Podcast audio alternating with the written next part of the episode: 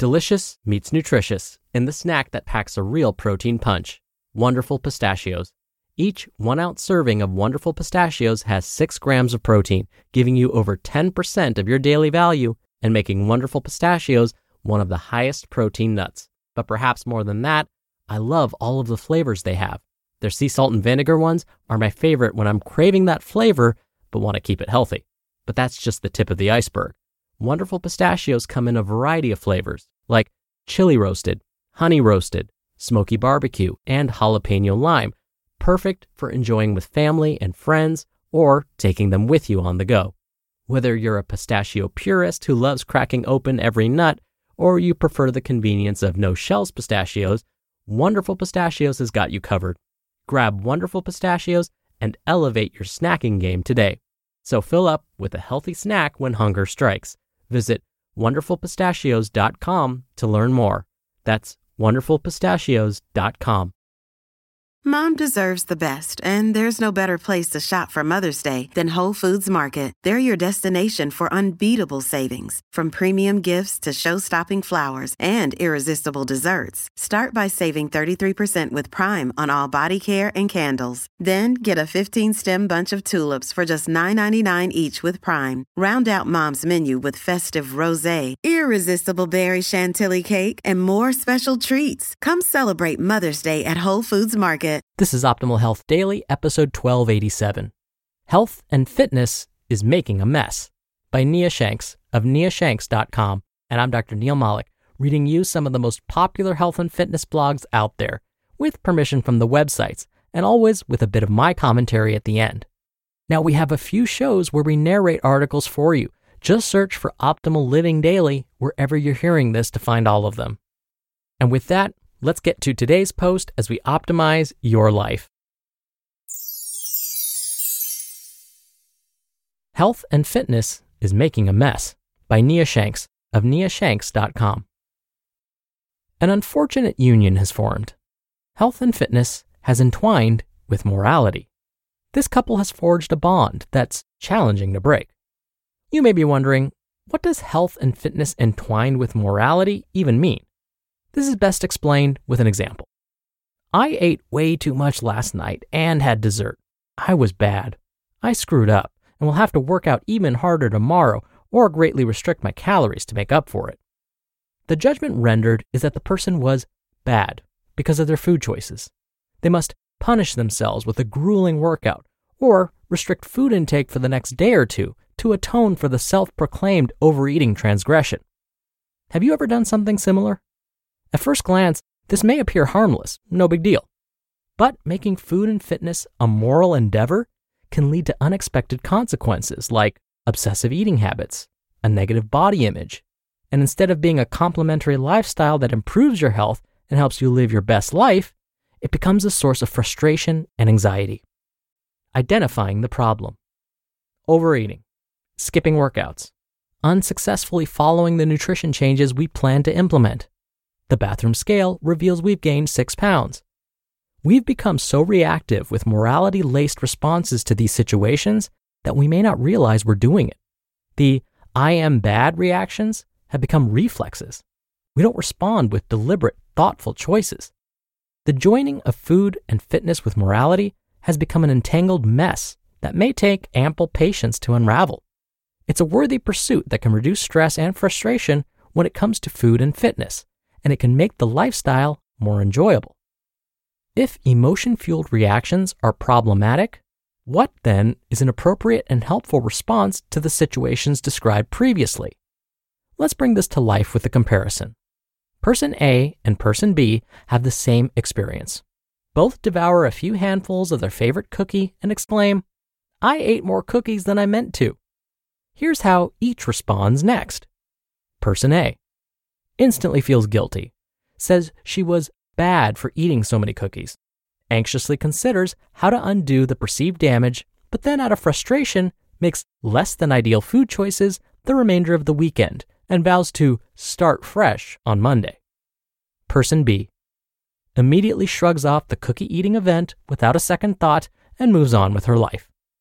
Two days later, both individuals repeat the exact same experience and comment, I ate more cookies than I meant to, again.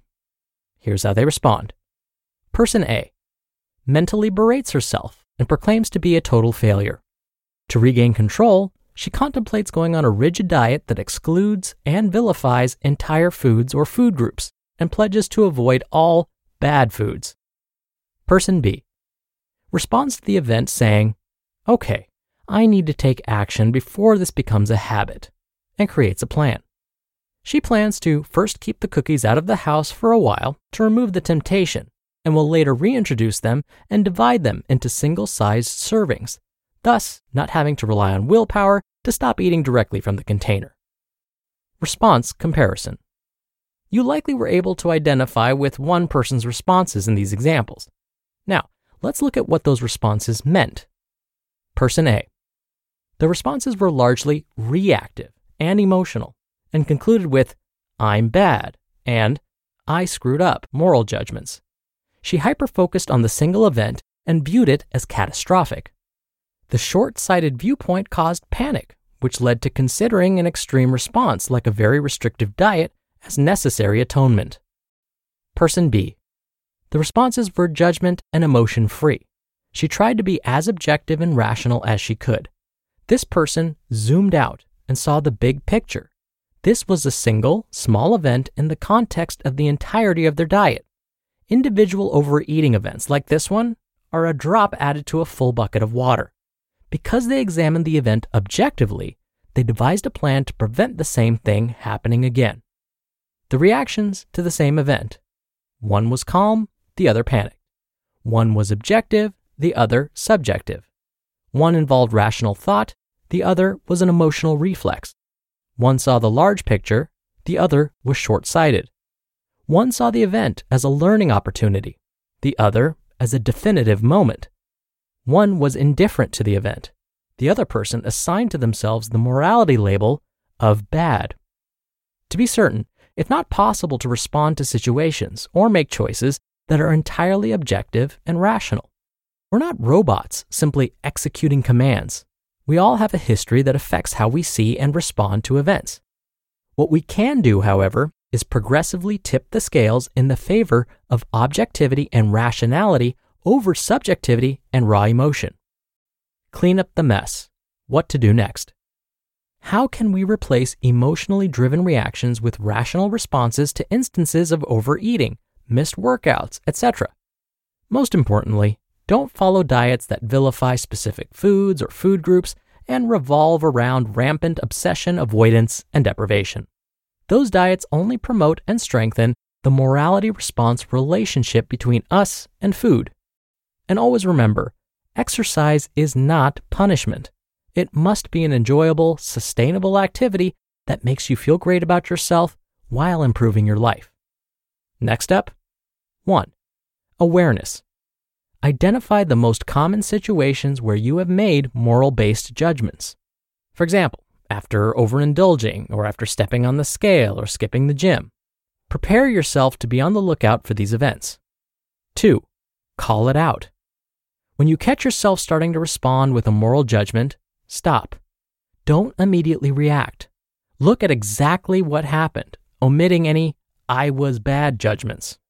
Tell yourself things like, I ate a lot of cookies, not I ate a lot of cookies and I'm so bad. 3. Do something about it. It happened, and now it's over. What will you do next?